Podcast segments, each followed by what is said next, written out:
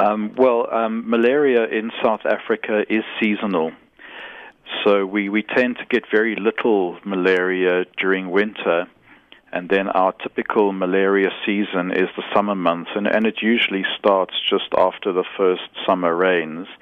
And it usually peaks towards the end of summer, sort of February to, to April time is usually when we, we have the highest incidence. And that, that happens every year, not just this year. All right.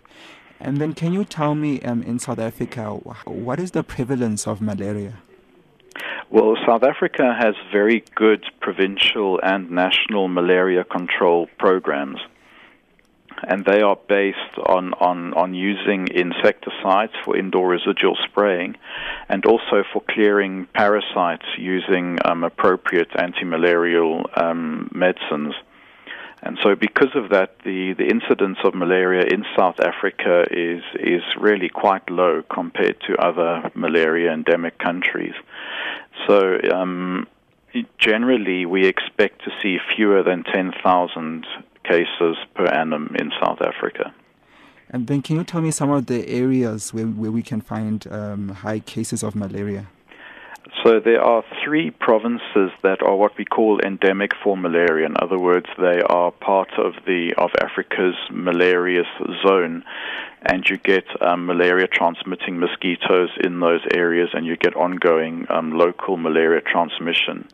So those provinces are Limpopo, Mpumalanga, and KwaZulu Natal but not not the the full range of those provinces are affected. It, it's primarily the, the, the regions of those provinces that border on southern Zimbabwe and also southern Mozambique that are most affected. So it's sort of the northeastern border regions of the country are are the most affected by malaria. Um, would you say that um, there's been an increase of the cases in those areas, or it's decreasing?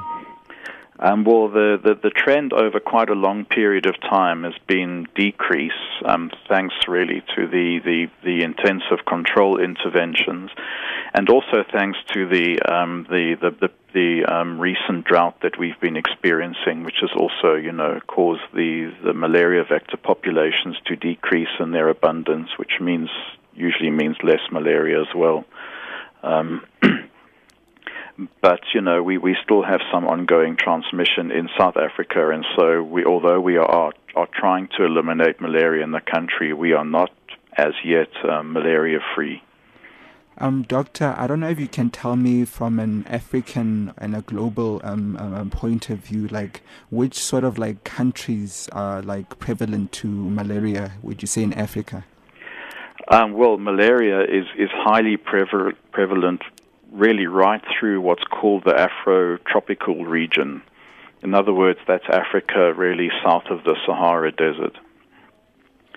So it's it's it's really that very thick, what you might call the tropical belt, and and its southernmost uh, extent is is the northern parts of South Africa. So it's it's it's really all of those countries, except the the high altitude areas. And then globally, do, do they do they also have a problem? Yes, you know, you also you get you get malaria really right across the the, the, the tropical belt. So you know you'll see it in, in, in other regions in the eastern Mediterranean, for example, in, in parts of South America.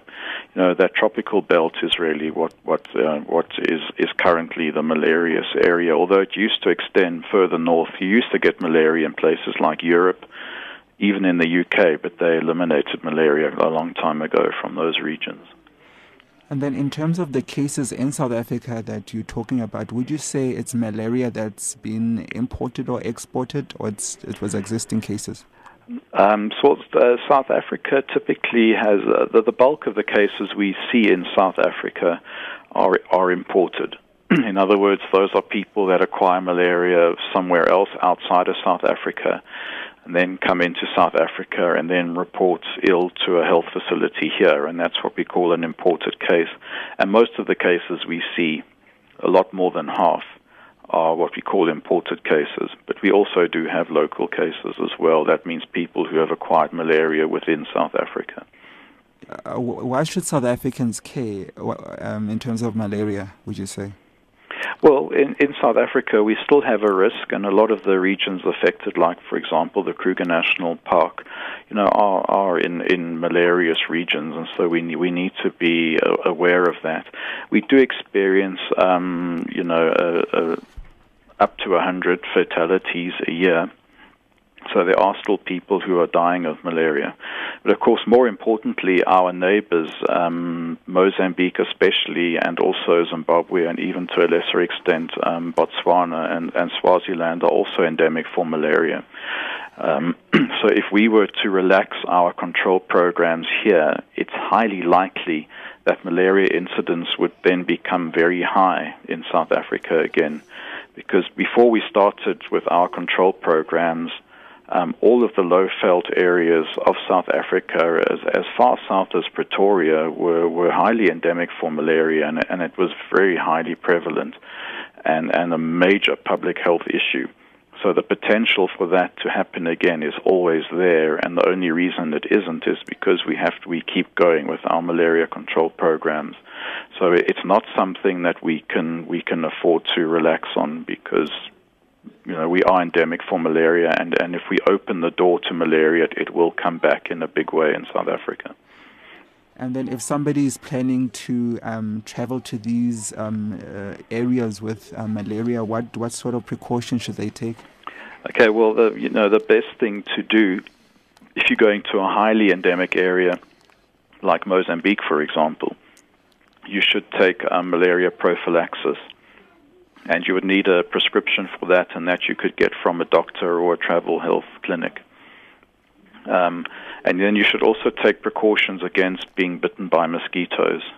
So then, the, you know, you can use the usual things for that. You can use repellents.